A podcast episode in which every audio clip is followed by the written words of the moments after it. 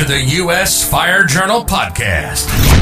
We offer views and opinions on the fire service around the world with no topic too tough to handle. Visit us at usfirejournal.com for all your fire service information. Now, here's your host, Jay.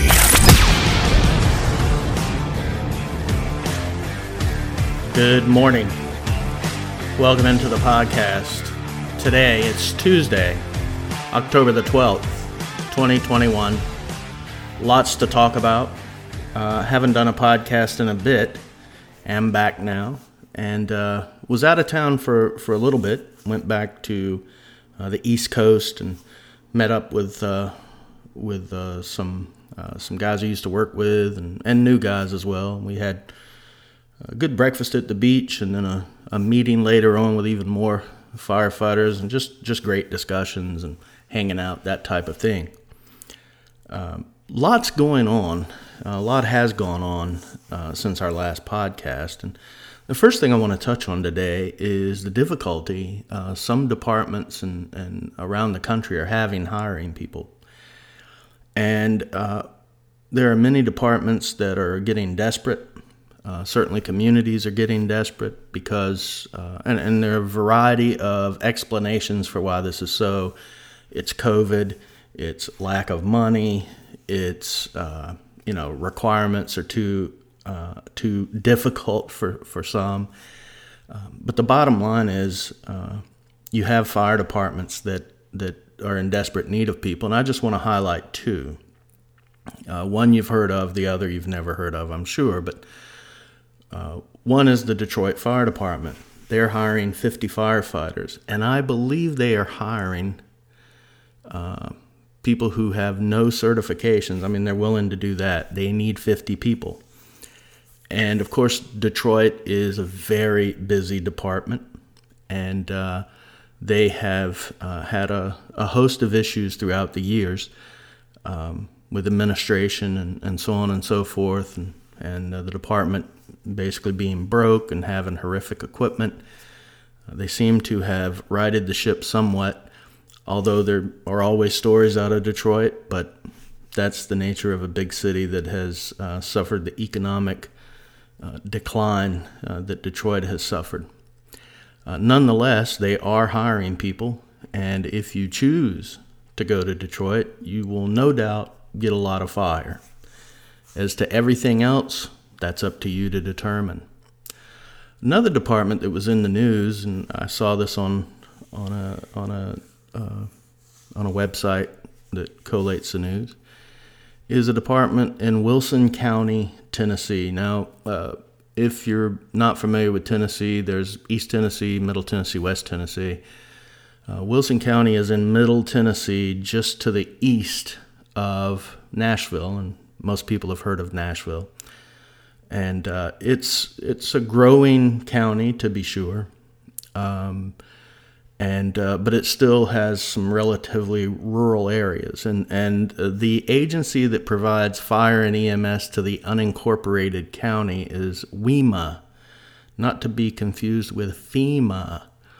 It's FEMA, but without the F and add an add a W. Wilson Emergency Management, and uh, they are uh, needing people as well. I don't know the exact number, but according to an article, they ended up having to uh, shut down a uh, a station at least for a day. I don't I don't know that it was anything past that, but they had to shut down a station in a little place called Statesville, Tennessee, um, and uh, because and I think that the the chief or director stated that um, look, you know, they're having difficulty getting people, and you know, with COVID and all these other things.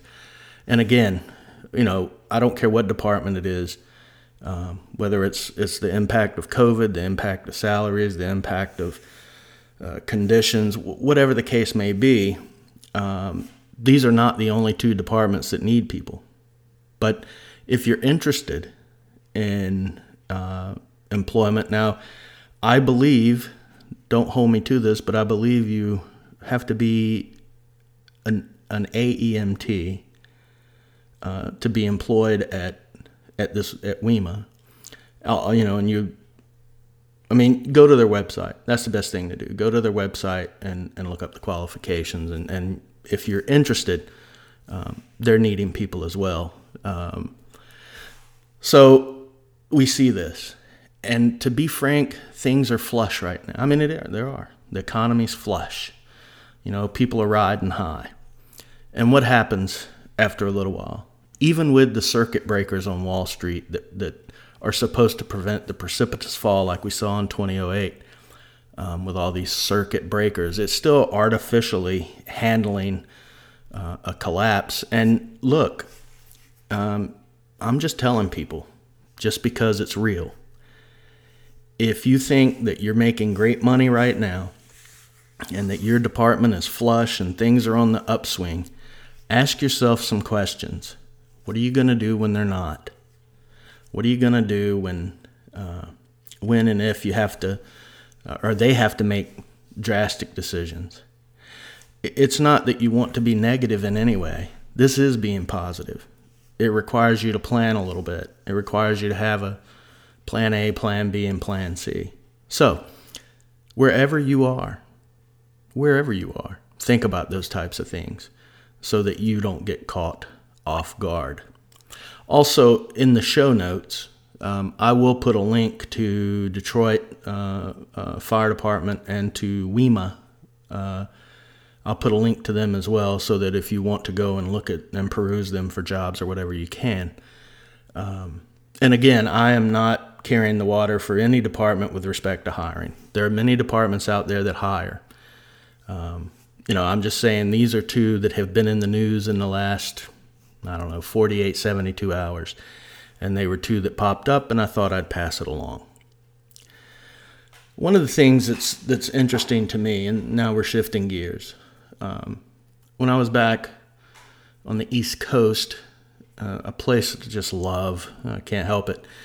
Um, but I was back on the East Coast and was talking to firefighters, and I was talking to one um, one guy who's a command staff member at a at a good sized department, and um, he's been around for a while, and we're talking about things, and and we just started talking about company officer development, and he was talking about how they're company officers who see they see they see a bit of fire. I'll tell you that they see all kinds of things. We're talking about company officer training, about how they take their company officers and they train them not to check off a box from the state, not to say, hey, look what we're doing, but because they know that the company officers out in the field are the ones who uh, are the decision makers on scene. And I really appreciate the fact that, and, and he emphasized company officer training so much. And he said they've noticed an absolute uptick in the quality of officers they've gotten since they've instituted uh, this training. Also, for those who want to be a company officer, they if if they are in the line if they're in line to, to promote up or to be eligible for a test, they get to come as well, which is also good because uh, good company officers don't become that way by accident. And if they do, they're not really good anyway, right? No, just joking. Um, but it has to be. It has to be a developmental process. And I'm not talking about a 55 step program. I am talking about making sure that these company officers go through real world scenarios. Real world. There's a reason that elite uh, combat unit, police forces, firefighters everywhere, there's a reason why they can adapt and overcome to circumstances on the ground. And that's not because they have been told um, well, this is the way you have to learn. No, they want people who can think and react. And in order to do that, you have to test yourself. You do. If you're not testing yourself, you're not learning anything. You're just not. Um, and, and let's face it, with respect to company officers, the proof is in the performance on scene. Yes, you need people who can do things around the station. You still got to do your job. And I say that every time. You know, you still have to do your job no matter what. And your job is not just going to calls. Your job is many, it's multifaceted, it's leadership, it's counseling, all kinds of things. So it's not just going to fires or incidents. But when you get on the scene of those incidents, you better be able to perform. Um, one thing I've noticed, at least for me in the last 30 years, is the absolute upswing in some places of people just waiting to ambush somebody who makes a mistake. And I'm talking about their peers. You get guys who are going for company officer. Oh my gosh, bro, they throw people under the bus all the time.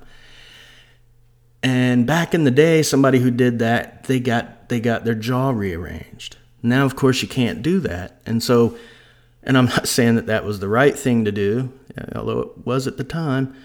Um, this type of backstabbing, you, you see it in some places and you don't see it in others. Even though it exists everywhere, it doesn't exist to the great, you know, to a great deal like it does in some places. In some places, it is all over.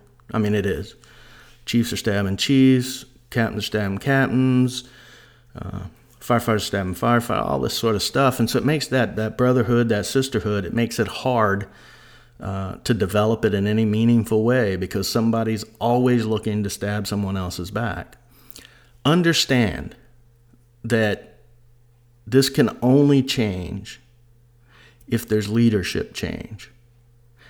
And it takes strong leaders, strong leaders to fix it. And there are a number of ways you can fix it. The worst way is to try to legislate it out. If you have people who are complaining and griping, um, welcome to the fire service. So you can't control that. And So people try to legislate it out. Well, you know what? We'll call it a violation of this, and we're going to send them home for you know for four days, whatever the case may be. And what that says is that you don't have any concept of how to handle that. Um, it also says that morale is not as good as you think it might be, and certainly perhaps not as good as what uh, what many chiefs tell uh, their political masters. That's another podcast completely, though. Anyway, company officer training and development leads to good company officers. And whether it's at a facility, at a training division, wherever it is, um, typically it needs to be homegrown. You know, uh, we see these fire academies, and, and I hear it more and more, more than I ever have. Um, and this is a word that, that I don't use, but they use these, these academy drones that just drawn and drawn and drawn. And they're, what they're teaching has no real world application because for them many of them don't have any real world experience. Not all of them. But there are many in, in certain states and places where there's just no experience and they're there teaching. They're there uh, teaching these courses and it looks good on a resume it looks horrible in practice though for, for some of them that's for sure um, want to touch on uh, ladder trucks for just a moment. I had an opportunity uh, on my when I was traveling to uh, see a truck company uh, set up. Uh, um, they said that you know watch these guys um, come in and have them set up and uh, watch how fluid they are. Okay, I'm standing there watching it. Guys come in.